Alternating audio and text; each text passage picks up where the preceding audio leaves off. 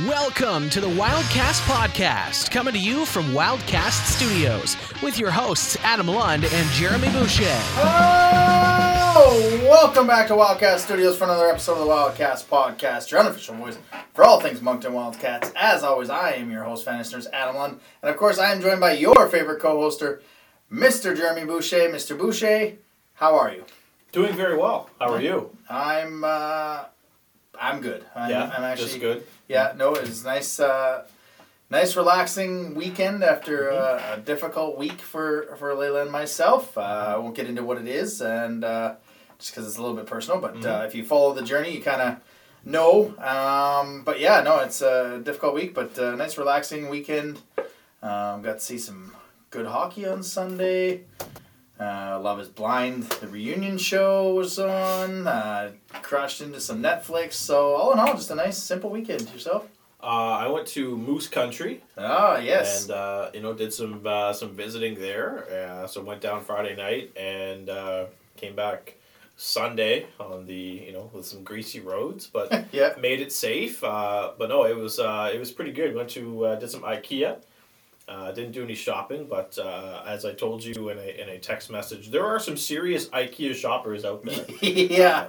Yeah. there was this one man who showed up with a measuring tape uh, and he was taking measurements to ensure that the things he liked would fit into his bedroom or his whatever room Yeah. Yeah. yeah. and if it didn't f- fit he would become frustrated and like you know smack his measuring tape back together and uh, it, was, it was quite entertaining to watch uh, i very much enjoyed that Yeah. um, we went to jack astor's which i mean that's a, Oh man, I haven't been there since. that's a Calgary. costly that's a costly spot Oh really? Oh yeah, but for myself and, and Megan and, and Avery it was like hundred and forty dollars. Holy. Yeah, and we didn't even get much. It just seemed like we like we got like Avery kids menu obviously, Yeah, yeah. and Megan and I got a burger and fries and a couple couple drinks each. It was one hundred and forty dollars, and like that's Wow. a that's a meal at the keg, man. And uh, so I was a little a little surprising. Yep. And uh, believe it or not, I had KFC for the first time in my life. Your life? My life. What kind of chicken did you eat? I, I just I was I never was a KFC kind of person. I just wow. uh, I guess I shouldn't. Like, I'm surprised, but like in my hometown, growing up, we had two restaurants: Subway and KFC. yeah. And then we were promoted to Subway, A and W, and KFC was gone.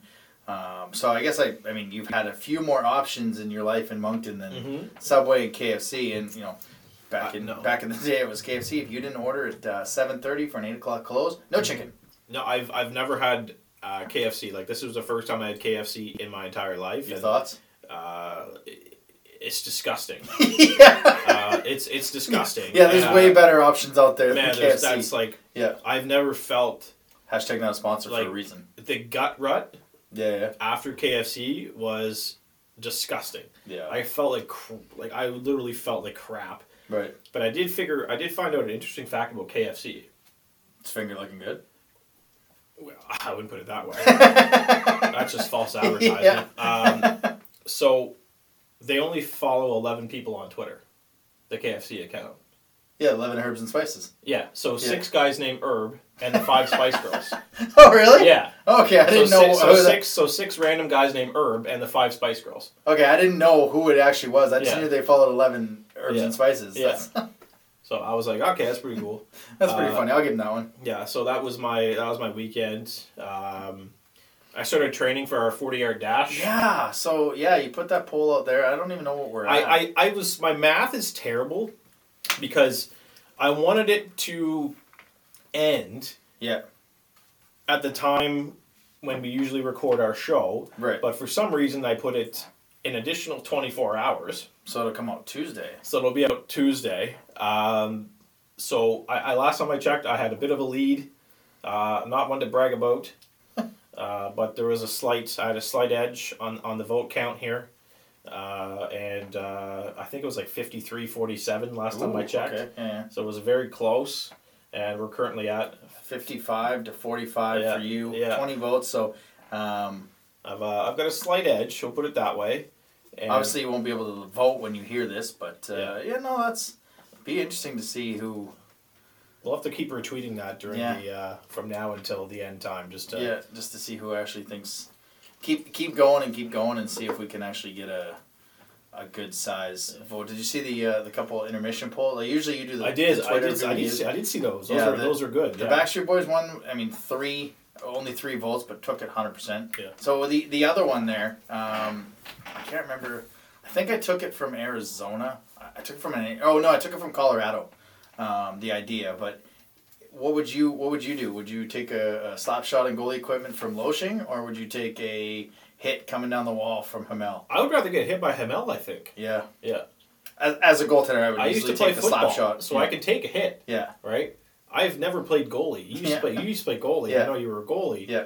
But I don't think you've been hit with a probably a ninety mile an hour slap shot. Uh, I've been hit with a few. Yeah. They so hurt. If they the- do. They can. They can. St- I'm imagine they sting, um, but you know, growing up playing football, I was I was hit more uh, growing up than Yeah. I was hit with a slap shot. So Yeah. I, I can I can absorb a hit. Yeah. All I'll right. that.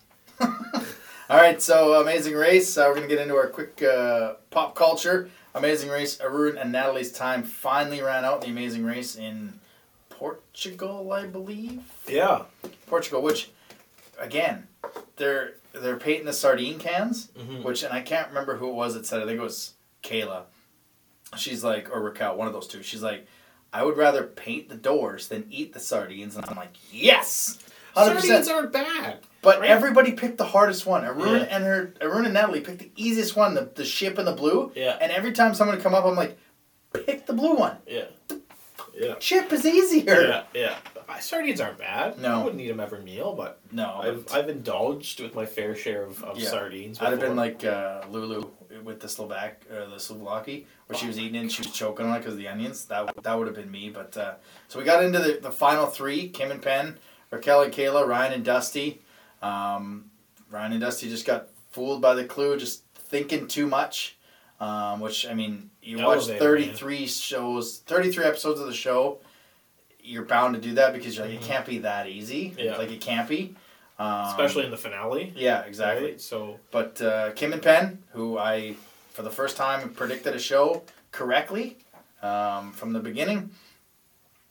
Smart for her to draw and take notes as you're Mhm. going through because they usually have that kind of Yeah. final challenge. and right? that's that's that's what makes you an amazing race super fan. Like you should know that as ever as you go on in the race, Yep. The last challenge is going to be a memory challenge Yep. of everything you've experienced in the race. And uh, you know, I thought for I thought maybe she wasn't going to get it because she kept messing up the uh, the coins and the candies and this and that. But Well, that's the worst part is you you you go for it and they're like nope and you're like okay well how many do we choose of the Mhm. ten that we messed up Mhm. like how many are you confident you could see that with Raquel and Kayla and, yeah, and I felt so bad for them yeah, when was, they heard game set match, you could just see the the, the deflation. I'm yeah. like, I wouldn't even run through that tunnel. I'd be like, whatever.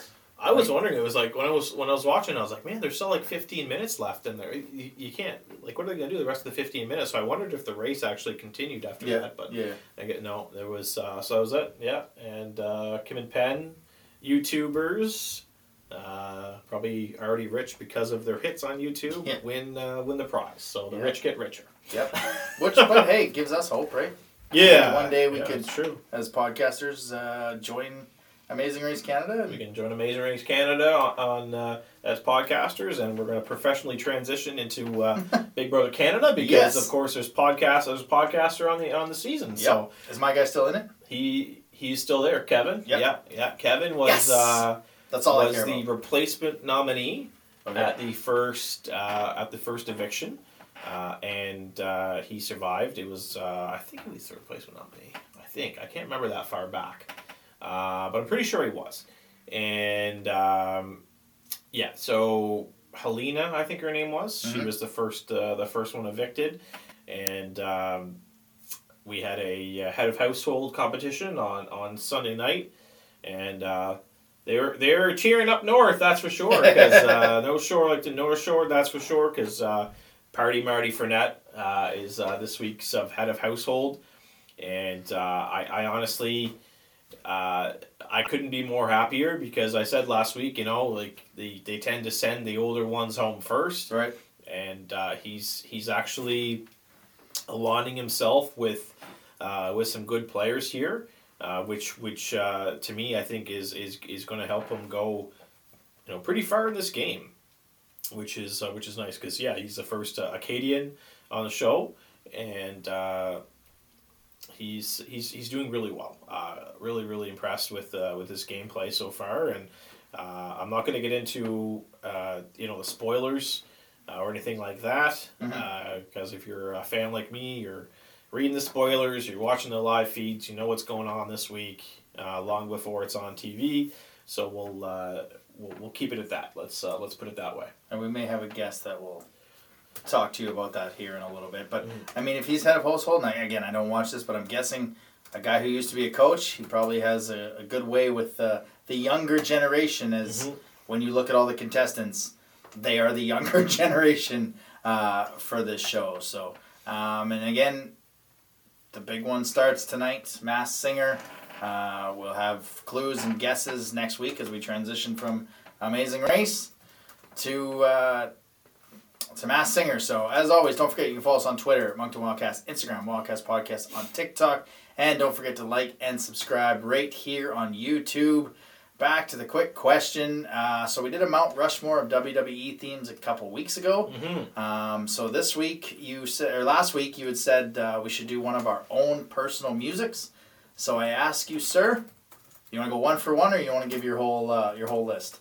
Let's do one for one like Okay. we did last time. All right. Yeah. So you, I will ask you, who is on your Mount Rushmore of personal music, and and I get you know why?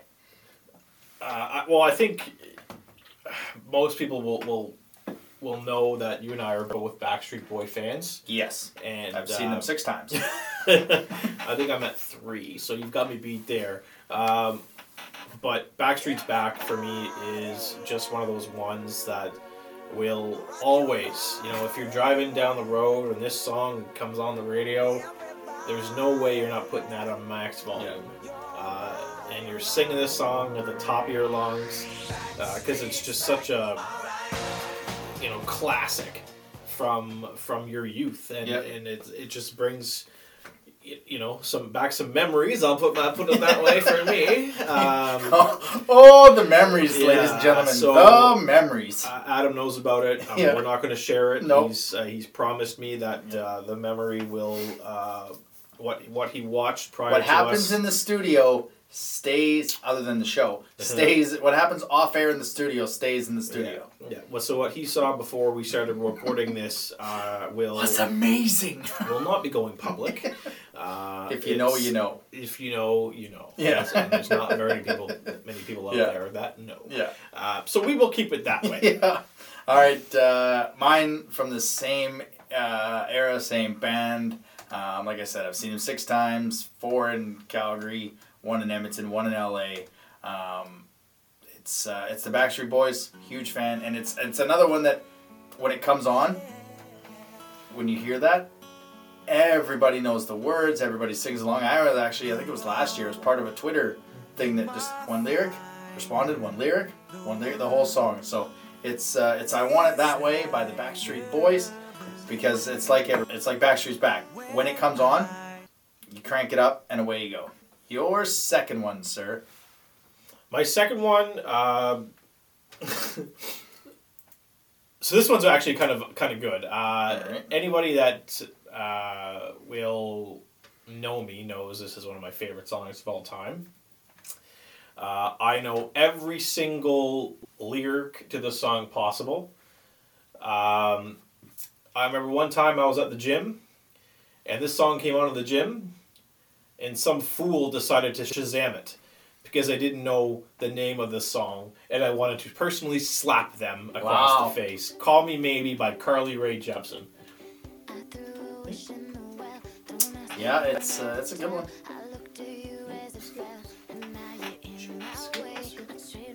Another Canadian uh, Canadian artist there. oh, we, we lost it on that one.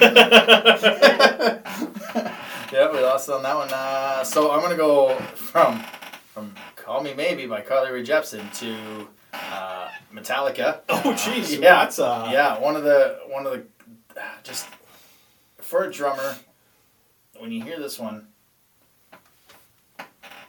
you know what's coming. And, and as a drummer growing up, um, the the middle intro of this with the double kick and the da da da da da da da just it, it was something I needed to learn, something that just enthralled me. So every time I hear it, and then to see it live um, with the war theme and the, the pyro and everything going off, um, it is one by Metallica. Uh, it is just an unbelievable tune. I don't know if I know this one. What? I'm not like I wasn't. A, I wasn't. A, I wasn't a big like rock guy growing up. So this is the double kick right in the middle.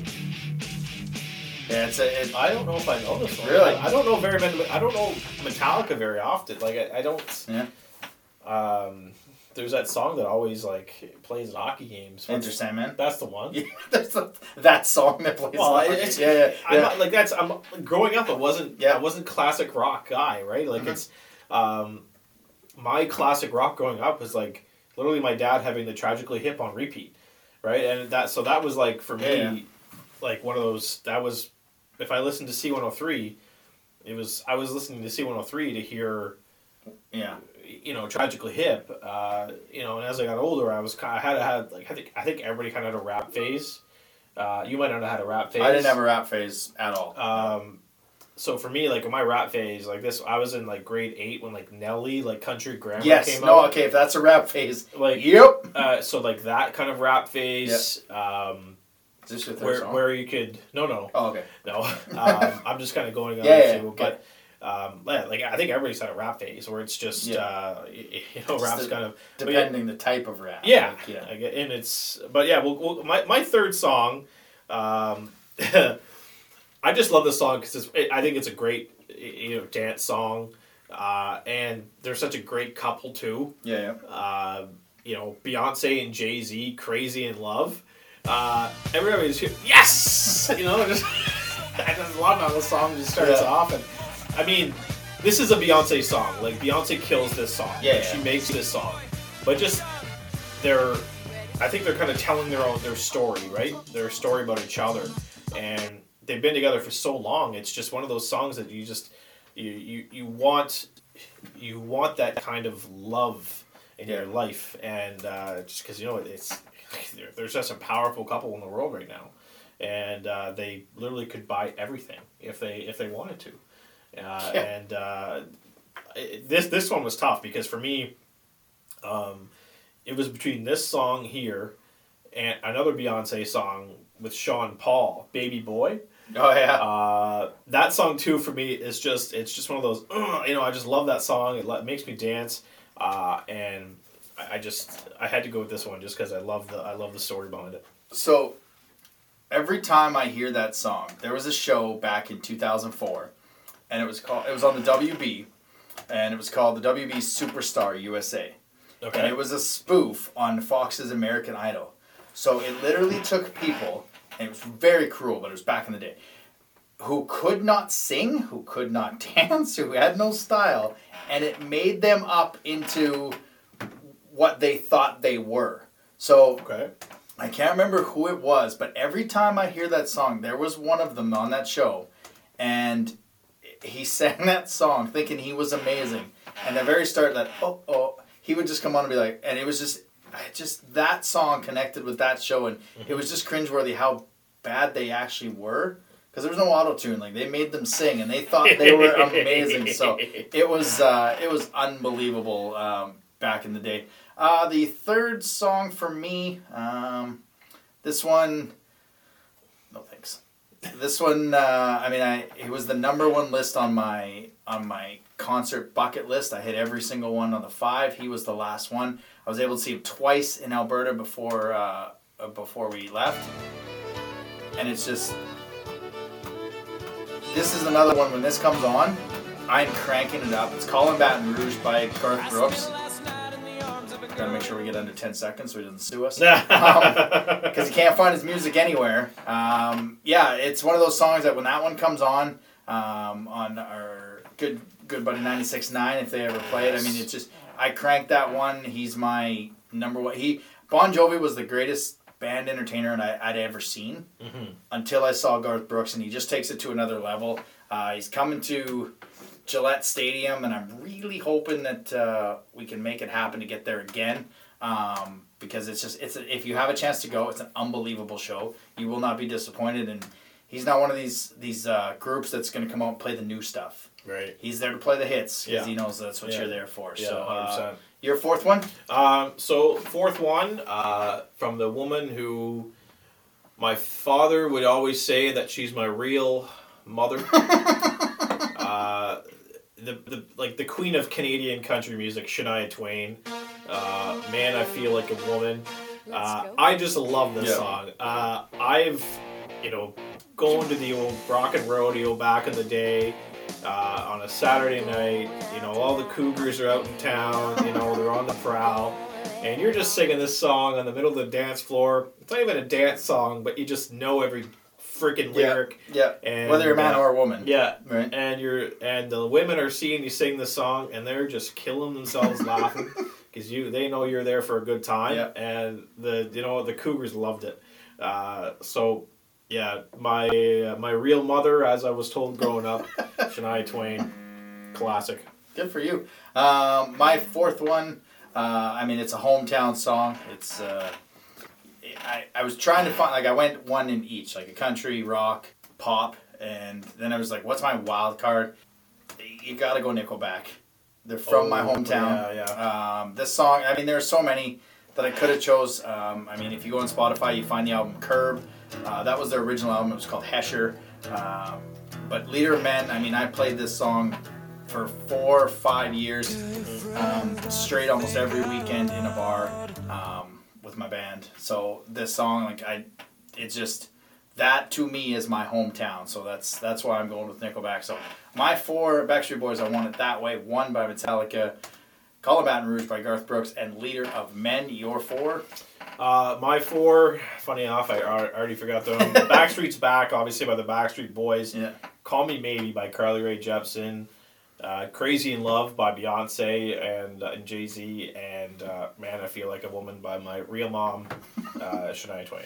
Let's get to the weekly rewind. Weekly Rewind.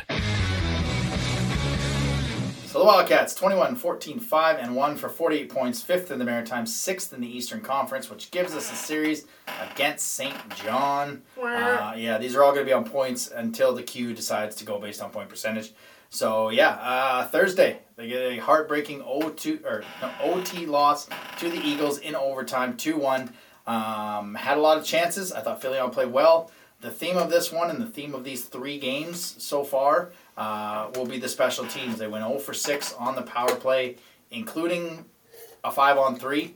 Um, they controlled most of this, out shooting the team, uh, out shooting the Eagles, but um, just some missed coverages. The the other thing I take away from this one, um, and it was it's kind of been a theme in the past few, and I know I think Dan kind of answered it in the post game uh, report. This team gets beat on the stretch pass, and Pilat got beat on the stretch pass in overtime, and then he got beat off the turn, which ended up uh, Oba- uh, Oban's winner.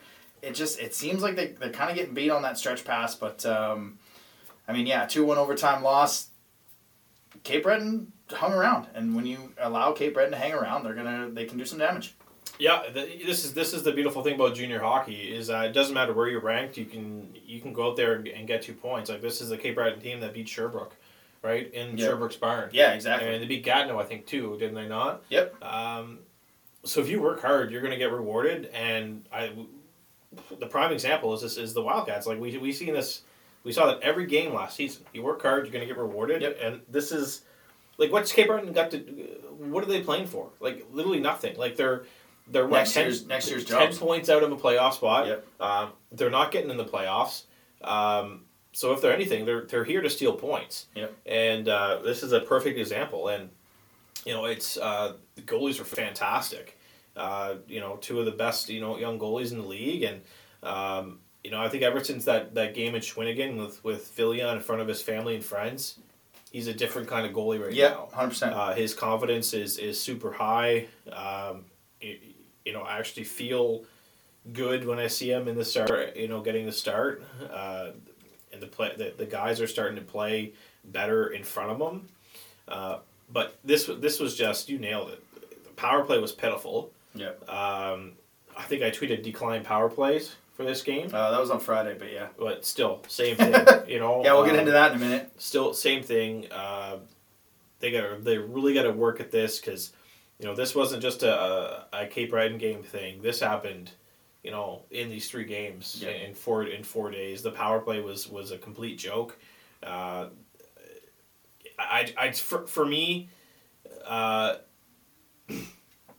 I, I don't see why a guy like Mercedes is not getting an opportunity here. You know he can hit. We you know he can shoot the puck, uh, but he's just you know they're putting him in the fourth uh, on the fourth line, and eh, I just I don't like that. I think he should be kind of a trigger man on the second unit. Yeah. Um, give him a chance to shoot the puck. Give him a chance to score a goal. Uh, you can't say there's nothing wrong with this game. Like it's it's just one of those games. You know, Cape Breton was fired up because it was like their first home game since before Christmas. Which is crazy to think. Which so they you know they wanted to give their Yeah. fans something to cheer about, Yeah. something to go home happy for, uh, and they did that. Um, yeah, but obviously the special teams is a big difference. If Moncton, you know, scores one power play goal, it's a different result. Yeah. Uh, and uh, just didn't get it. Didn't get the production. Yeah, I, I don't understand why Mercier's not on the, the power play, and I don't. I like Moran as the quarterback, but I'm just wondering at what point you kind of give him a break because it, it looks almost stagnant. And I watched the the Charlottetown Shawinigan game after on Friday night, Mhm. and that penalty kill, Moncton's not going to get a shot. Moncton's not going to keep the puck. I mean, the, if you aggressively, and we said this earlier in the year, you aggressively attack Moncton's power play, you can you can they can be had Mm-hmm. once they get set up in the zone. I just wonder at some point, just for a couple games, stick Jackson Bellamy as your quarterback and let him, even if he's putting shots into dude's shin pads, they'll think twice about coming out to block that thing. And, you know, back in the day, eh, you know, in the NHL, there was your, your Chris Pronger, your Al Iafrate, your Al MacInnis. He was your quarterback and he was letting bombs go mm-hmm. because they're not coming out to challenge that bomb. So, I mean, nothing against Moran, but he just doesn't have that slap shot. And when we tra- when we acquired Bellamy, that's what I thought he was going to be it's looking a little stagnant, so maybe try and put him out, put Bellamy out in that first power play, and just feed him one tease. They'll, they'll stop, and that brings everybody back in and allows that umbrella to kind of have a little bit more option. Because what, what what's a what's a ninety mile an hour ninety mile an hour slap shot going to do? It's going to create rebounds. Yeah, Right. Goalie's are going to have trouble uh, controlling that shot. guys are only going to want to block that a few times. I mean, it's it just seems like such a simple fix. yeah, Uh, we're not coaches, right? we play ones on a podcast. Yeah, we do. But you know, there's been power play setups that we've seen in Moncton in previous years. Yes, okay, the the player skill level was a little higher, Yeah, but I mean, for real, it's got to you got to find a way for it to work. Uh, like there was always that time where it was, um, you know, Pelts, Pel- when Pelts would kind of uh, find himself open in the slot, right? Yeah. And get off a good scoring chance, sometimes even a goal. Yeah. Like he would just pop somewhere, and suddenly he's in the shot in the slot, and it's in the back of the net. Like that just seems like such a the simple. MacKinnon in his office, yes, it's which they're kind of trying to find with Loshing. Yes, Loshing's a perfect example. Yeah. Like that's where Lotion should be, is in the slot. It just seems like such an easy setup, and I just don't understand why they're not trying that because it's Yeah. worked in the past, and so I don't see like is it too predictable now or or what? But it just seems like they're they're tr- they, can't even get entry into the zone. No, and they've they've quit that drop back thing. and thank God. Um, but they just they can't. It's it's amateur hour right now on the power play. yeah, so it's, yeah, it's and and given given the amount of games they've got this month, they don't have much time to practice. Like No. it's you know you, you might have one one day to practice and then suddenly it's game and then a game to pra- and then a day to Yeah. practice and game. It's there's not much time to work on this stuff and there's no, none of these uh, whole weeks off anymore uh, on the rest of the season. So they they've got to figure they've got to figure it out. No, the most practice days they're going to get is this weekend coming up. They got Sunday, Monday, Tuesday, Wednesday, and Yeah. then they're playing every second night uh, till.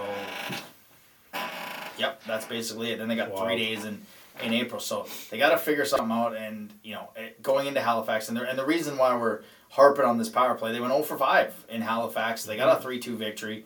Um, I'll have a little bit on on face offs in my uh, Wildcat of the week, but Halifax 46 to 24 in faceoffs. Just absolutely like what Halifax did to us on Friday night, we ended up doing to Cape Breton on on Sunday. Um, I mean, I'm going to give huge props right now. I mean, Lemieux was great in the first period, um, but Ty Bell, Daniel, Barbashev, Hamel, and Iasenza, those final few minutes, they got face-off wins when they needed them. They were getting in front of everything. I mean, you thought Daniel broke something or could be Oh, possibly injured. I mean, he took, I- I he took a heck of a shot there. Um, those guys laying on the line to uh, you know finish this thing off, That's get, get the two points. Mhm. You know, huge prop to those guys. Uh, those guys making making things happen. Um, I mean, I didn't see the the high stick for for Barbashev. Um, it's uh, That's just a case of you know it's you, you're so used to you know Larue being the one that's that's you know kind of getting caught in these situations while he was the one kind of yeah. doing the agitating and the emotions got too high and and you know Barbashev retaliated. And that's you know you it's always the retaliation that gets uh, Yeah. that gets penalized right? And and so you know we lost him for the uh, game against Cape Breton and and probably the game against Sherbrooke as well right? So um, that's uh, that sucks. But uh, yeah Alexi Daniel literally I, I don't know if he blocked it with his face. I thought he blocked it with his arm, but something like that. it's there, yeah. some sort of a piece of his body that yeah. got the puck, and Yeah. um, you know that's because that could have easily been the tying the tying shot right there. Yeah. That was a key block. I think there's maybe ten seconds left in the game when that happened. So uh, good on him for uh, you know for, for sacrificing his, his manhood and and uh, you know Getting in front of it, getting yeah. in front, getting in front of the shot. And, and and again, special teams was 0 for 5, and the only thing that saved Moncton was Halifax was 0 for 5. So, Mhm. I mean, power play hasn't been great, but special teams is really coming along on the penalty kill side. Um, that's what we got overall? I mean, 76%, 11th in the league. So at least they're not putting the puck in the net on the power play, but they are being able to keep the puck out of their net when they're on the penalty kill. And then Sunday, uh, 5 2 victory over Cape Breton. Um, they got their revenge after the OT, and I would probably say at least this is their best game of the second half. Um, I think they probably took about six minutes off, got in a little bit of penalty trouble. Um, junior hockey momentum, bang bang. Cape Breton gets back into it with two quick ones, and then just like everybody expected, Mannix Saracen gets his first, settles everything down. Like the Um, true veteran yeah, that the, he is, yeah, the right? true 16 year old veteran that he is, just kind of calms everyone putting the puck in the net. But uh, no, obviously, huge congratulations to him. I don't think he looked out of place at all. He had the speed, he was physical. Uh, he ended up, I mean, scoring. That's that whole fourth line with him, Mercier, and um, Archibald. Archibald. Um, I mean, when you can roll four lines, three games in four nights, that's that's quite a luxury. And, and I thought he acquitted himself quite well, and I, I thought he played really well in this one. And I thought Filion, like you said, I think he played really well Mhm. in in back to back games. He got a win on one, and he and he lost in overtime on the other one. Yeah, um, yeah. Saracen. I mean, if you watch the the Wildcats post game report on, on YouTube, like you can literally, his smile is is Yeah. just uh, you know could light up a room, and you know he says that you know it's he's. Uh, Moncton has his heart, and he's going to do everything he can to make the team next year. Like that's, that just sounds like somebody that's really committed to the to the organization, and um, you know, for him to come in and, and just get a big goal like that, like that's that's crazy. Uh, but you know, when he was in training camp, I thought he was really impressive. Mhm. Uh, and you know, he's just constantly working and, and, and getting the job done. And uh, so for him to score was, you know, yeah, it was a surprise, but uh, he just deserved it. And it's great to see because you know he's playing at Rothesay and Netherwood. He's not like a top line player there either. He's playing like second, third really? line in Rothesay. So you know he's not even not even a top a top player there. So for him to come in in his first game and get his first goal, that's uh, really uh, really awesome to see. And you can know he was pumped up. That celebration was uh, you know was you could uh, tell it was a big goal, but he probably would have celebrated like that if, you, it was like a nine one goal or something Yeah. too, right? So, yeah, at least it wasn't one of those you get your first goal and it's 8 1, 9 1, and you really can't celebrate. But I, I got no problem if he's playing again uh, tonight. Like, Nope. I, I got no problem. And that's, you know, I hope that's the, you know, Dan Lacroix's done that where young guys are playing and they're earning ice time. I, I, I saw nothing from him. Uh, like Ryan Hackett, nothing against him, but he kind of looked overwhelmed at times. And you know, third line D is a lot tougher than fourth line minutes against Cape Breton and against Saint John, respectively.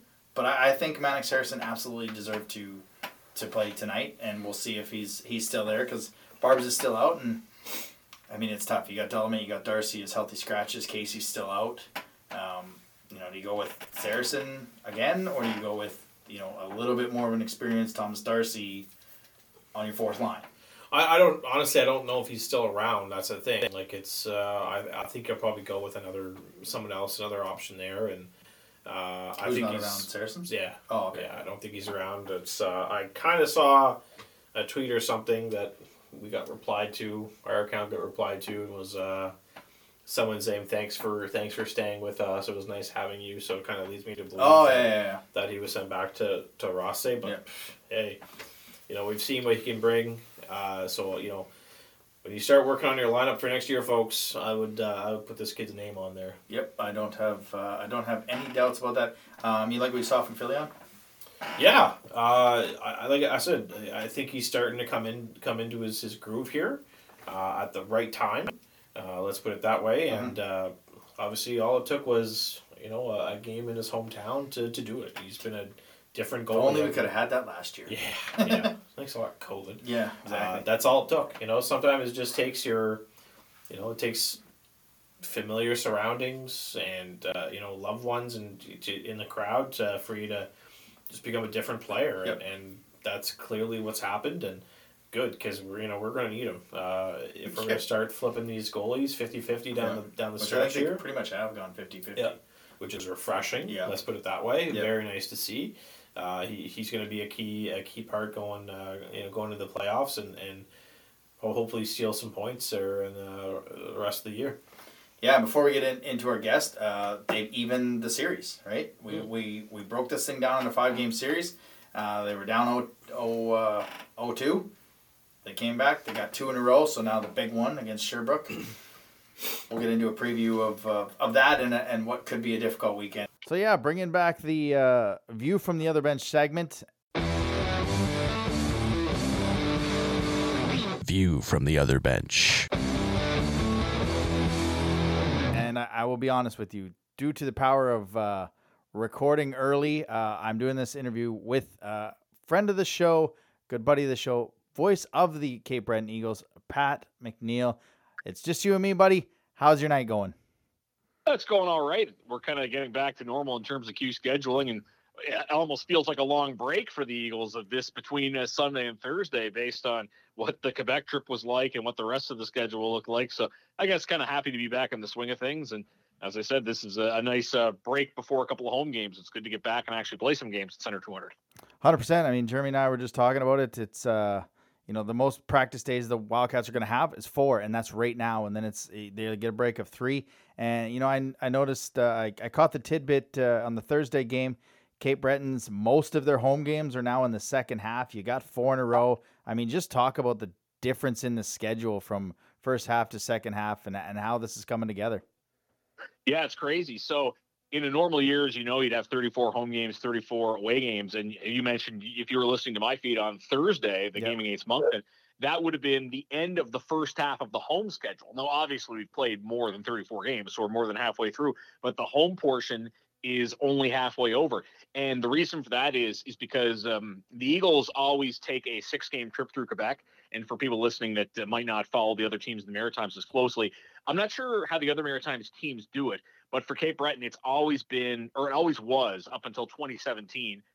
You'd have four three game trips to the province of Quebec. And then they decided to experiment with going one three gamer, another three gamer, and then a six game trip. And that was 2017, 2018 was the first time for that. Aside from last year, there was no games in Quebec. We've done that ever since.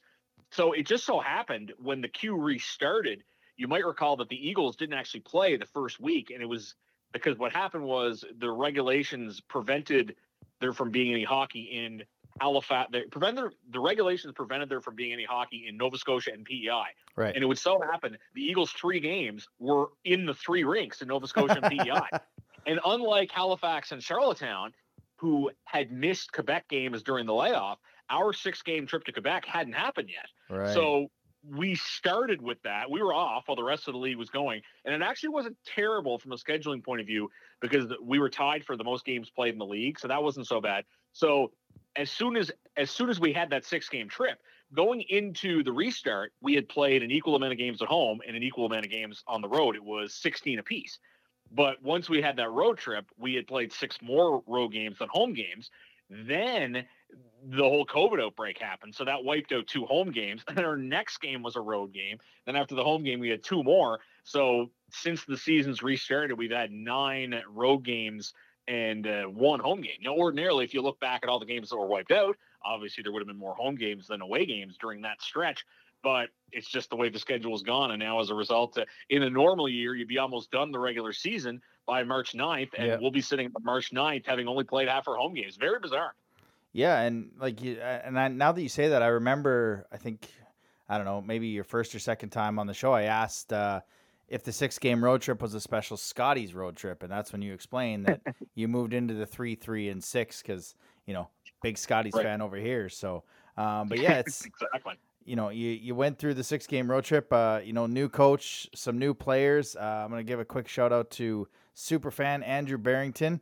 Um, he I asked him if he had any questions for you, and and his question uh, he came back with your thoughts on the Connor Trenholm trade. Um, we had you on in the uh, the trade episodes leading up to the trade deadline, and you know we kind of threw out some names, and Connor Trenholm was maybe a name that might get moved, but you know at his age, if if the deal was the right deal, it evidently was. This, your thoughts on on that deal? Well, that's exactly the wording I would use. If the deal was the right deal, and it was the right deal, and I think it could be I think it is an unconventional trade, but it could end up being very rich for both teams, depending on how it plays out. Right. Because usually during the trade window, if you're a rebuilding team, which the Eagles are, trading 20 year olds is a no brainer. Trading a 19 year old that's going to go pro the next year is a no brainer. Trading a 19 year old that's not going to go pro is still very likely because his value is a lot higher. It's the 18s that get a little bit murkier. And if you looked at, we talked about Jeremy Langlois, he's a guy that could potentially have, if he's drafted, be pro in 20. Not impossible for Trenholm, but he's already been passed over in the draft. So mm-hmm. Langlois would be more likely in that case, although obviously an 18 year old who is a late birthday is not necessarily missing uh, their 20 year old season if they're drafted because of signing rights and whatnot. But anyway, I would think of the two, Langlois would have been the more likely trade target. That's not to say that there wasn't interest and that the team just didn't want to move him or whatever. But Trenholm is a player who more than likely is going to be in the league for two and a half more years. But you know, they got a really good return. The first round pick is huge. And I think McCluskey and Savard are kind of interesting pieces too at 18. There could be some untapped potential there.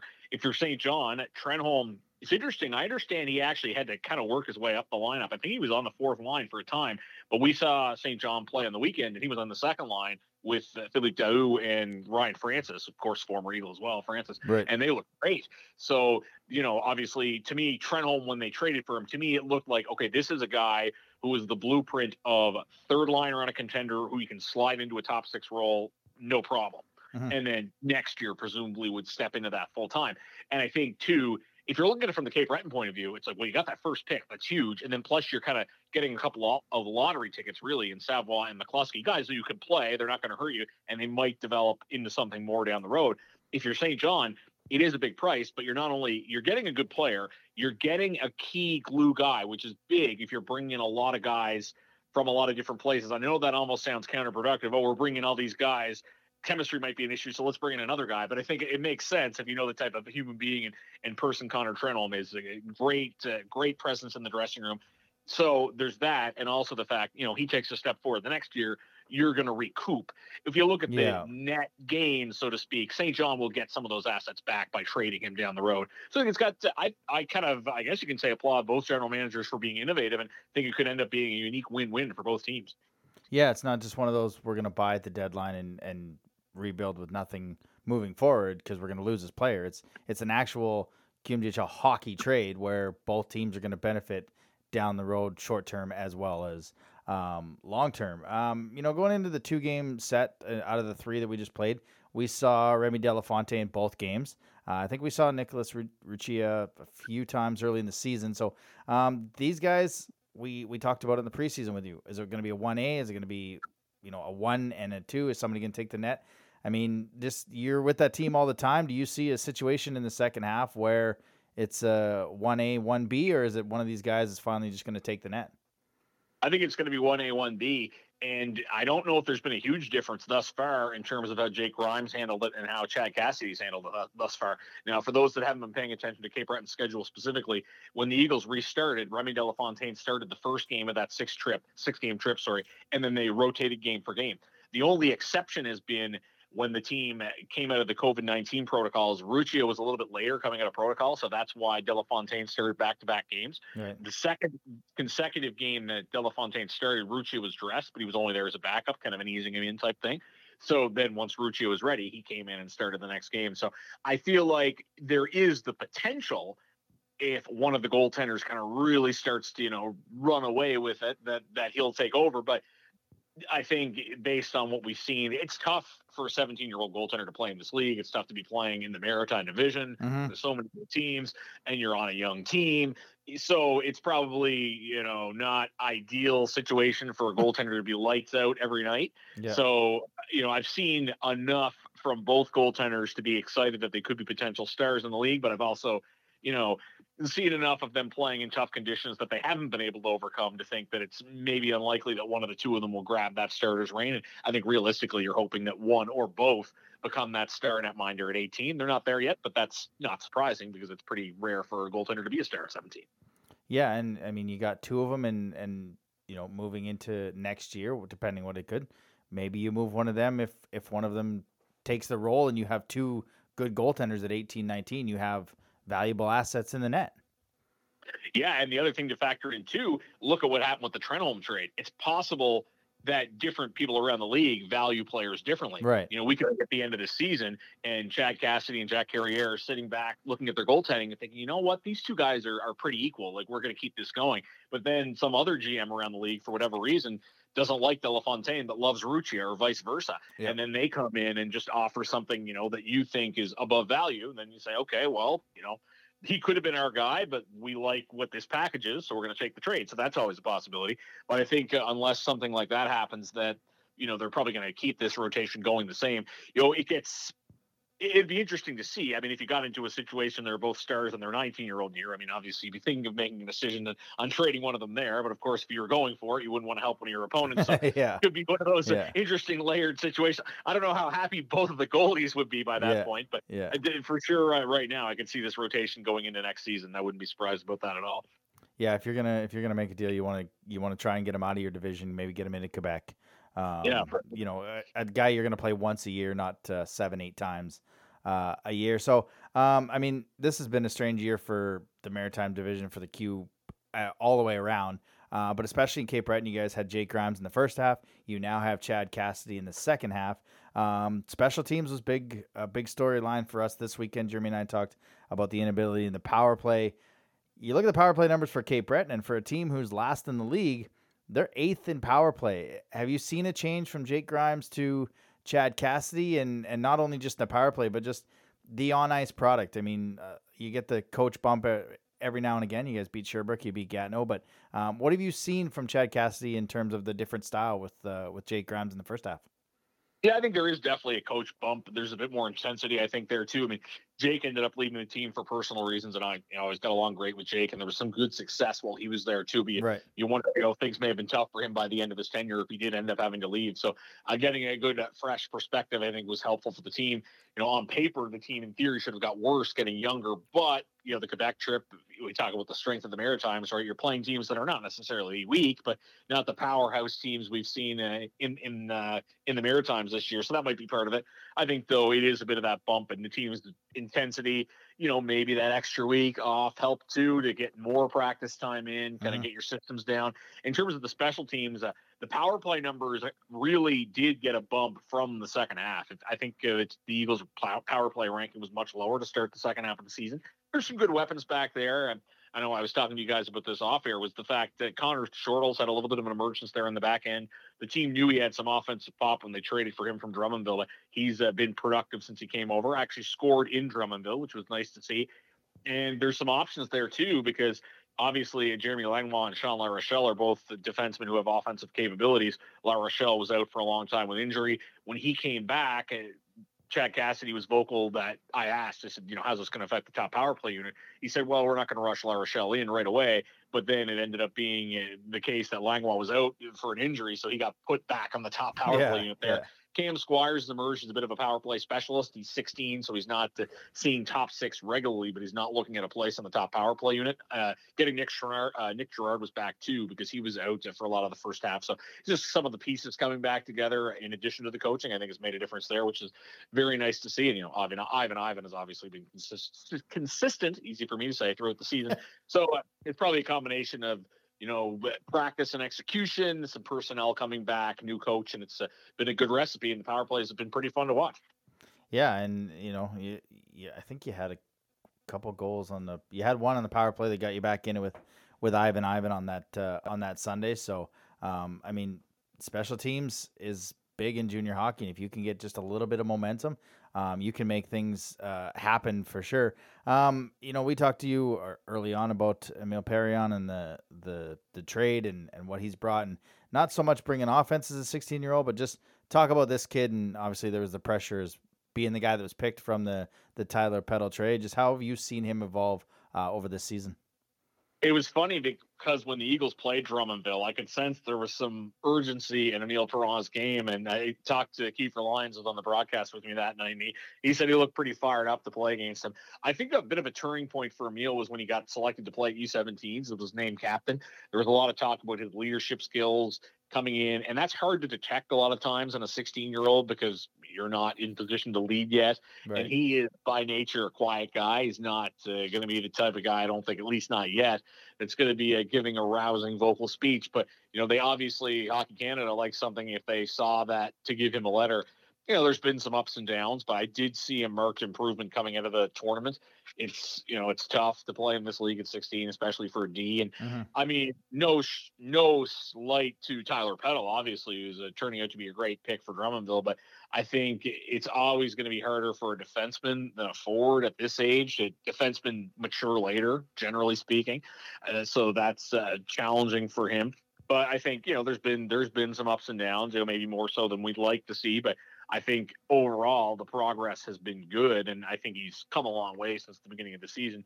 You know, jury's out, and this is not just ne- necessarily on Emile Perron, but you've got to remember that last year's draft was always going to have the potential to be a little bit funky because of COVID nineteen and Right. you know viewings and whatever. So there could be all kinds of situations where you look back and say, "Oh, why did this guy get picked here?" or whatever. But I think that once uh, once he got to U17s, there was a lot of a a lot of uh, confidence instilled in his game, and I think there's uh, optimism going forward, and hopefully he'll be a good player for the Eagles for a long time. Yeah, the old, you know, draft is an inexact science, and it was even more difficult last year with especially the limited viewings um, for all 18 teams. Um, we're in the second half. We're into crunch time. I, I'm not sure what your guys' schedule is. I know we're playing about, I think, 28 games in 30 some days now. You're probably in and about that same boat. What's the what's the evaluation? What's the goal for this team in the second half? Um, I mean, obviously, playoffs I would guess would be a goal, but it's going to be tough, especially in our division. Um, I know the the Nova Scotia playoffs start, so are you are you going to see? Are you expecting to see more call ups? Just kind of evaluate everything moving forward, or what's your expectation in this in the second half? Well, in terms of the numbers, the stat before the Halifax game, which was the last game we played before the two games against Moncton, was it was 30 games in 62 days. So a tough stretch, obviously, and tough for everybody around the league. Unless you like of- hockey, like it's if you want to watch a lot of hockey, you're- in for it. Yeah, well, you, to what you were talking about about call ups, it's terrible to say, but you know, you look at that kind of schedule, it's probably likely the teams around the league are, in, are going to incur injuries. So there's going to Yeah. have to be organizational depth. Yeah. So in terms of what the goal is, I would say playoffs is the goal, but I think even though the team wouldn't publicly say it, there's probably an understanding that that's going to be tough to achieve both because of the space between the Eagles and the other teams in the playoff race and the division that we're in. Because, you know, the three teams in the Maritimes that loaded up and hmm. Halifax decided not to sell. And, you know, Moncton, I kind of view in a way as being in a similar cycle to the Eagles, but you're not going to beat Moncton every time you play them. You know, obviously that's not going to be the Yeah. case. So, and, and, you know, the Quebec, we don't really have a lot of games left against Quebec teams, but even some of those games against Sherbrooke and Quebec are obviously not going to be easy games either. So that's the goal. It's something to work towards. But I think there'll be disappointments if we don't make the playoffs because you're not in the playoffs, but it wouldn't necessarily be a slight against the second half performance of the team based on the handicap that they were starting with and the schedule that they'd be working in. So if that goal is not achieved, it's just get better, be competitive in your games, see progress from your younger players. In terms of affiliates and whatnot, you saw it in Moncton. Um, actually, you, you may not have noticed this because Jeremy Langlois was a late scratch Sunday because so Preston Pattengale came in, but Preston Pattengale was actually on the trip anyway because uh, Right. uh, what happened was the Sydney Rush and the U18 league here, their playoff positioning was already settled. So the Eagles generally, uh, as a principle, don't like to take players away from their their club teams, but because the Rush didn't really have anything to play for, they called him up for the weekend and. Uh, so he got into that game, but he he actually played in a game even when the Eagles had six healthy just because they wanted to get him in. So you might see some more of that. I know the U18 league here is going into the playoffs next weekend. So you know, Pattengale's an interesting case because he was one of the last cuts from camp, and almost certainly could have made a, any junior A team, I would think. But the Rush are hosting the Telus Cup. Turns out it looks like they're not going to actually be able to host it, but that was probably one of the reasons they decided to back. So Yeah. if the Rush were to be eliminated in the playoffs of the first round, we could see a scenario. I'm not sure how their practices and whatnot work, but you might see Preston Pattengale around a little bit more. Not sure uh, what else we'll see in terms of affiliates. I know in your backyard, Luke Patterson is a Moncton Flyer. We've seen Mhm. a lot of. But he's been good when he's been called up. So probably see a little bit of that. I think that's going to be a thing around the league. I think you're going to see a lot of teams use affiliates because unfortunate nature of the beast is the more games you play in a short period of time, wear and tear is going to build up, and we're probably going to see some guys get hurt. We're not hoping for it. Obviously, we hope everybody Yeah. stays healthy, but it's just uh, the nature of the way the game's played. Yeah, um, I mean, I know Jeremy's talked about it a couple times on different shows. A taxi squad uh, as you get into that final April season, if if a lot of the midget teams are out, um, be able to bring some sort of a taxi squad so you have them available. Uh, but I mean, that's obviously on the players and the and the organization. Uh, second last one, a bit of a fun one. Um, I mean, we're not in that market. Uh, it's been a while since we talked to you. We had the World Junior three game set uh, early at Christmas there. Um, Ivan, Ivan, and Ivan uh, made quite an impact uh, for the for the guys at TSN. Um, just how do you compare him to to a guy like Igor Sokolov? And I don't mean on the ice. I mean just in terms of in that market as a Euro. Just he seems like a fan favorite. He's he's an impact player every time he's on the ice. Um, just do you see kind of a similarity between fan favorites of of the Euros going from a Sokolov to an Ivan Ivan? Uh, only a small bit. I would say Ivan would be one of the more popular players, but unfortunately, there's a couple of key differences there. And I guess the biggest difference would be the sheer uh, spotlight on the league itself. You look at when Igor was playing, it was just before the pandemic hit. You know, there was a couple of instances in the last regular season games he played. There's crowds of over 4,000 at Center 200, whereas Ivan was a rookie that year. And when he came back, you know, we're coming back to what the queue is now and obviously Igor was on an Eagles team that was charging hard. He was in the gold medal game for Russia. yeah, You know, he was in the series. larger than life personality. Yeah. Ivan's a, great guy. Couldn't say anything bad about him personally, but Sokolov was very unique, and his story was how he literally didn't know English. That's not an exaggeration. He didn't know anything, and he came to be this uh, charismatic, larger than life guy. Right. Ivan has been a very, you know, obviously a very good player. I've said before, no slight to Igor, Ivan more complete player at the junior level. Sokolov will probably tell you himself in junior, uh, the defensive side of the puck not his specialty. but as you saw, you saw in Moncton, Ivan Ivan a shorthanded goal, two Yeah. goals shorthanded on the weekend, so he's somebody who can play at both ends of the ice. I think there's probably it's probably not so much uh, a marketing from the casual point of view, but I think there's always an appreciation from the the more hardcore fans when you do well on your Europeans. Because you know it's not easy for these guys to make an adjustment over, and there's always the, a bit more of an inexact science. And you know, Ivan, you know, disres- no disrespect to his talents, he wasn't like one of these you know big money European acquisitions that you see come in. He was just you know this guy looks like he could be a good player. Came in, has obviously been a very good player. Uh, fans appreciate that, and it is possible, especially with all the hubbubaloo over his name at the World Juniors, that yeah, you know, maybe he could have become a, a bit more of a sensation in the second half. But combined with the fact uh, he's playing still in the COVID era and the fact he's playing for a rebuilding team, he was never going to be able to uh, get the type of interest that Igor Sokolov had. But I think, uh, you know, when when his career is done, uh, people will be pretty appreciative of what he's done with the Eagles the last two years.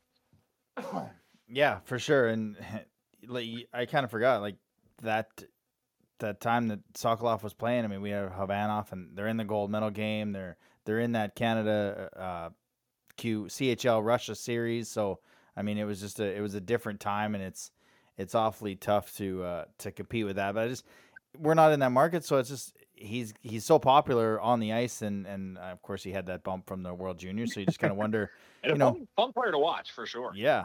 Um, the last fun one, and you know, have you figured out your Mount Rushmore of WWE themes? Because you know uh, we had a few I've, other guesses and we had a few other inputs, and and you like to break it down, and I just I was like, Pat, just the four that impact you. That's all I'm looking for. I very much. I'm the type of person. I've had this conversation with you before. When somebody asks what they perceive to be a fun question, I will have my own kind of fun with it that other people find annoying. I'll give a parallel. I don't know if you and I have ever had this chat before, but I'm like this about one hit wonders. Like, oh, oh. I'm like, okay, what do you mean? Like, are we talking like the band that has this one massive hit and then they have other hits that kind of became hits by default? Or are we yeah. talking about a band that had like a, a sort of a big hit and they didn't have anything else? Like, I'm very much the same. Uh, and for people that didn't see the whole exchange on Twitter, my kind of the Cole's notes of it was, is like, well, a lot of people had, a lot of wrestlers had had what we consider great themes but the theme may have been iconic because the wrestler was a big star and right. would have been a big star otherwise. And the example I used was Hulk Hogan. A lot of people might not realize that before he had Real American, he was coming out to Eye the Tiger. And if you watch WrestleMania one or yeah, it would have been just WrestleMania one on the WWE network, it's all been edited out. So it's edited to make it look like he came out to Real American. But if you look in the corners of the internet out there, you can see the unedited stuff. So the one example I use to me of a song that would have been integral to somebody becoming a star, to me, The Ultimate Warrior is a great example. Yep. Uh, I cited a couple of. I'm going to totally weasel out of actually giving an answer, but I'll just I've give some more insight. Uh, as to, I have a fondness for whatever reason of like mid card '80s guys. I don't know if people listening would remember the fabulous Rougeau brothers, but the All American Boys theme, one of the all time greats. Yeah, yeah, yeah, uh, I said, ties into the hockey because uh, Julien Gauthier is the, the great nephew of the Rougeau brothers, I believe. Oh, nice. Uh, so, so that would uh, that would be one example. Uh, Girls and Cars, another classic. Uh, so those would be probably the two that stand out. Um, I was kind of surprised in the discussion that was on Twitter. The NWO theme didn't get more uh, love. Now, obviously, that was going to be successful regardless of. Yeah, and I feel that was more WCW than it was WWE theme. Um, Fair. Which Fair. I, I think would garner why that one might uh, might have a few. It was really tough to narrow that fourth one down. And with anything you do in Mount Rushmore, whether it's you know football or baseball or songs or wrestlers or whatever, everybody has their three that it's just bang bang bang. It's right. that fourth one that you got to narrow down. And like I I said uh, in the episode, I mean Edge's theme for me is pretty awesome. Um, I mean Bret Hart, we saw a few few uh, nominations for that. Uh, sure. Legion of Doom um, Randy Orton. Like it, was really tough to narrow that fourth one down for me. Yeah, it's I you could talk all day. Demolition's theme would be one yep. that should be up yep. there. Jake Murphy uh, had that one. Yeah, that's uh, that that's a great call. Uh, personally, I love the Rockers theme, but I don't know if that's really iconic, so to yeah. speak. Obviously, you know, I'm, I was not a DX guy, but DX's theme, you know, obviously is, is there. I know DX Jeremy's is NWO, to, so.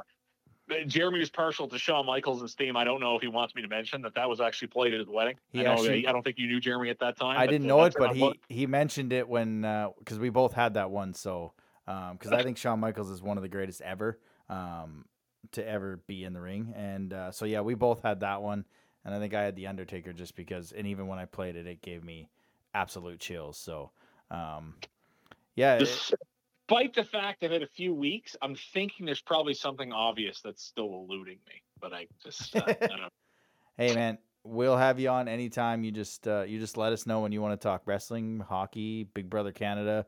It don't matter. Um, you just let us know. But I don't want to take up too much of your time on this, uh, this uh, Tuesday evening as we re- as I re-record this because of you know technical technical technology that I can't even speak. But hey, man, sure. thanks for doing this again, and uh, you know you're welcome back anytime. And you know, good luck to the Eagles, uh, except when you play us.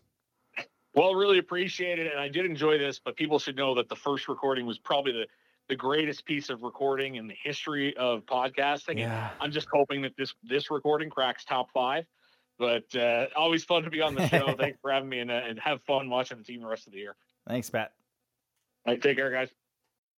So yeah, I mean, I I don't really know what to expect from this from this hockey club. I mean, playoffs would be the aspiration of any hockey club, but like you said, they're they're in a dogfight to make up those points, and Mhm. it'll be eight points behind what are they, Baie-Comeau. So it's it's tough. Yeah, it's uh, at this point you, you got to think they're going to be one of the two teams to uh, uh, to maybe hit the hit the golf course a little early here. Yeah. Uh, but uh, you know what? It's that's kind of that was kind of to be expected. Uh, I, I might have even taken Cape Breton as one of the teams to miss the playoffs at uh, you know early on in the in the season. So it's not much of a surprise. Mhm. And uh, I think they did a reg- uh, I think they did the smart thing by trading Connor Trenholm, and, and they got a really good return for him. And um, you know they just got to start. Uh, they've got they've got to build their team. They I, I, they got two really good goalies. They've got uh, Emil Perron on the back end. They've got Jeremy Langlois on the back end. Um, you know they're they're doing the right thing here, and uh, you know they're the forwards that they've been picking lately. Uh, you know Lucas Canning hasn't exactly been the Lucas Canning that was the midget player scoring like thirty goals, right? Mhm. So it's um, they've got to get a little uh, a little more smarter on the on the on the drafting of forwards, and I think this team will, will go places here in a few years.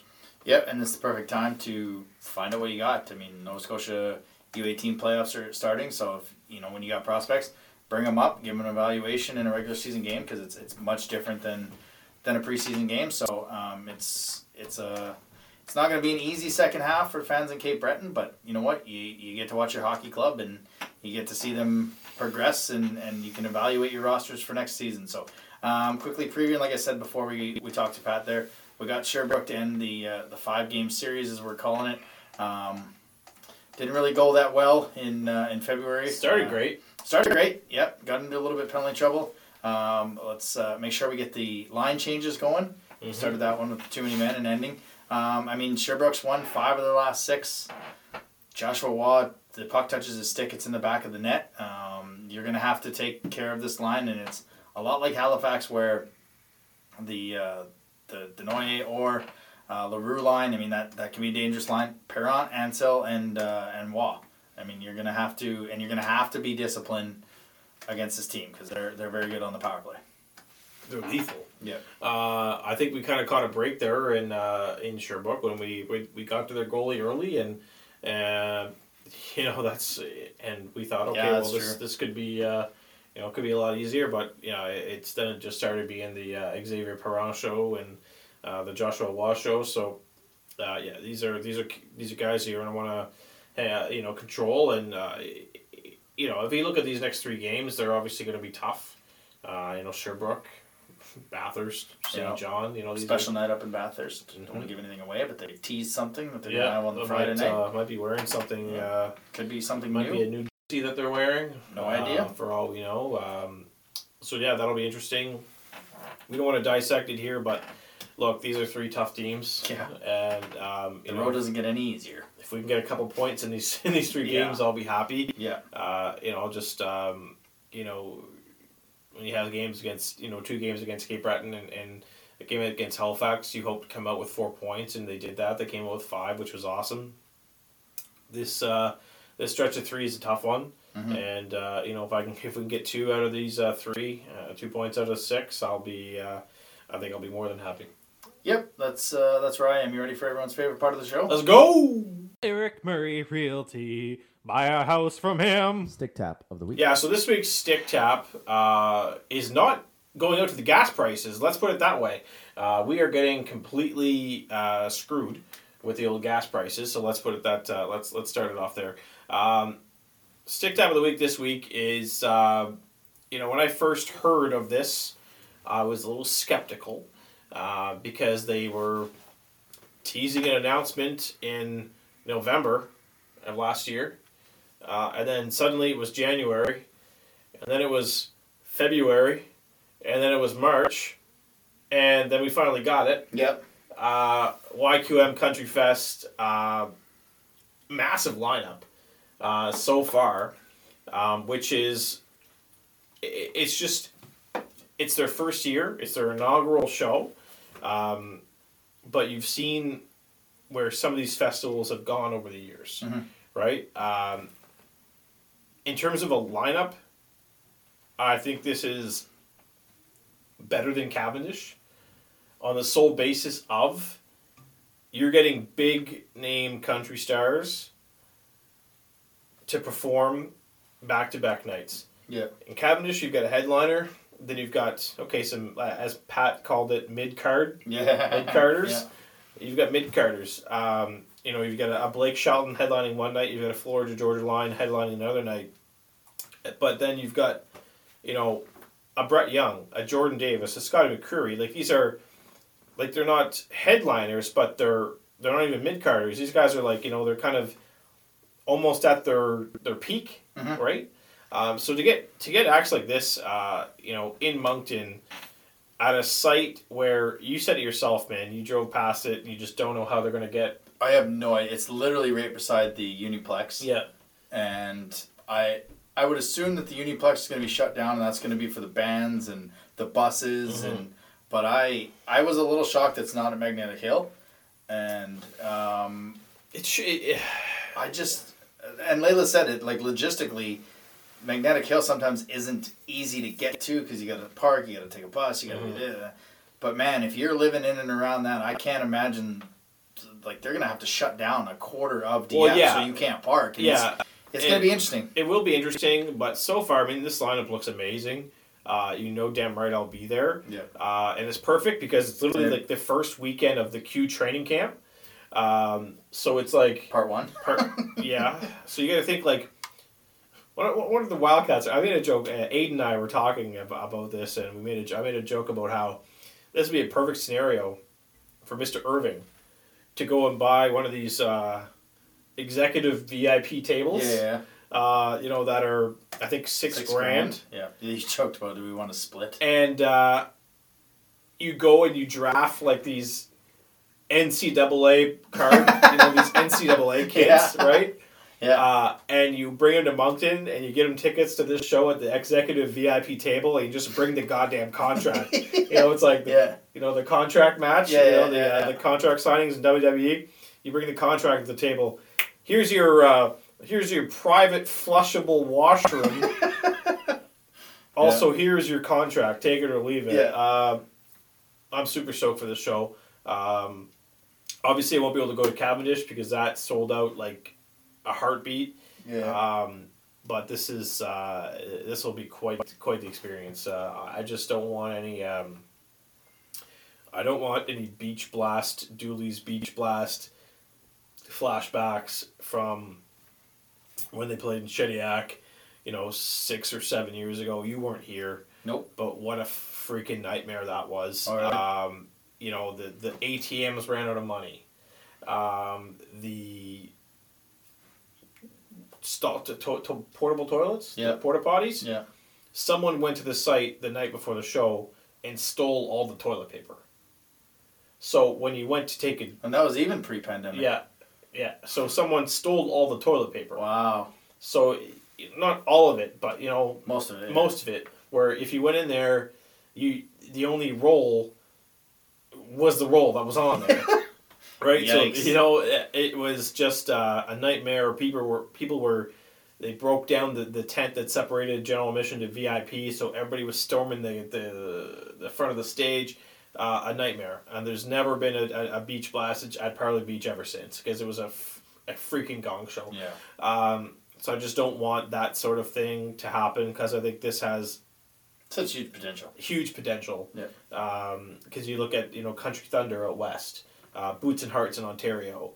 Um, you know, there's there's so many country festivals that are out there that can attract Cavendish, obviously Cavendish, that attracts big name artists to their towns every single year, and you know this hopefully can uh, uh, can can be the start of something good. You know, the pre-still started on, on Monday, didn't go so well. Um, you know, I think the only method of payment they were accepting was PayPal because their credit card transactions weren't going through. I'll give them the benefit of the doubt. It's your first day. Okay, I'll let you off the hook. um, but, you know, when tickets go on sale Friday, if they're running into problems like this, it won't be good. Um, so I just want to, you know, good luck. That's what. let's put it that way. Yeah. Um, and you know, as I joked with you when we were talking about uh, this festival after I got back from there, um, shout out to Scotty and Tony Yes. on the 96.9 uh, morning show. Look, this is huge for you guys. You guys are going to be, you know, announcing this. You're going to be working hard. Uh, Jeremy and I have come to the conclusion that we'll help out. so to save your voices from working all week and then having to do this concert, you guys just worry about the big acts, the Florida Georgia line, the Blake Shelton. Jeremy and I, we can introduce all the the mid card acts. We can we can help out. We can save your voices for what should be an excellent uh, an excellent show. And uh, you know, I, I, if you guys need our help, we are one hundred percent here. We're ears. We're all ears. Yep, we're all ears. We have no problem uh, giving you any help you can get. But like you said, I mean, you're seeing these country festivals pop up, up everywhere, and it's literally because the country stations are playing current country music. 103, the, the the rock stations nowadays, they're more classic rock. But let's get into the The Stick Tap of the Week, sponsored by Eric Murray Real Estate with the Remax Avante team. If you're looking to buy or sell a home in the greater Moncton or surrounding area, make sure to check him out on social media or give him a call at 506 863 8802. That brings us to the Wildcast Wildcat of the week. Um, I mean, you could go a myriad of different ways here. Uh, she's back for another season. Right now, both Angelina and Nicole are accepting new clients and they direct bill. Just give them a call, 506 830 1224, or follow them on Instagram, rosemary underscore lins underscore massage. Uh, this goes to a player who is picking it up. You can see it in his game.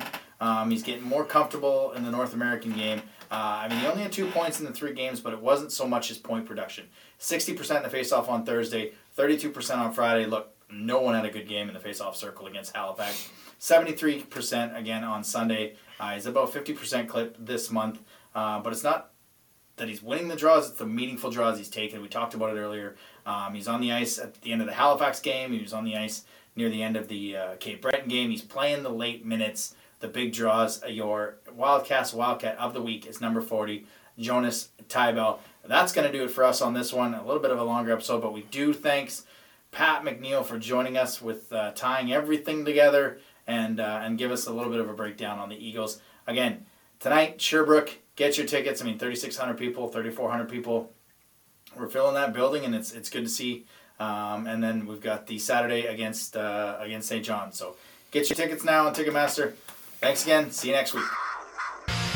Thanks for listening to another episode of the Wildcast Podcast. Follow us on social media at Moncton Wildcast.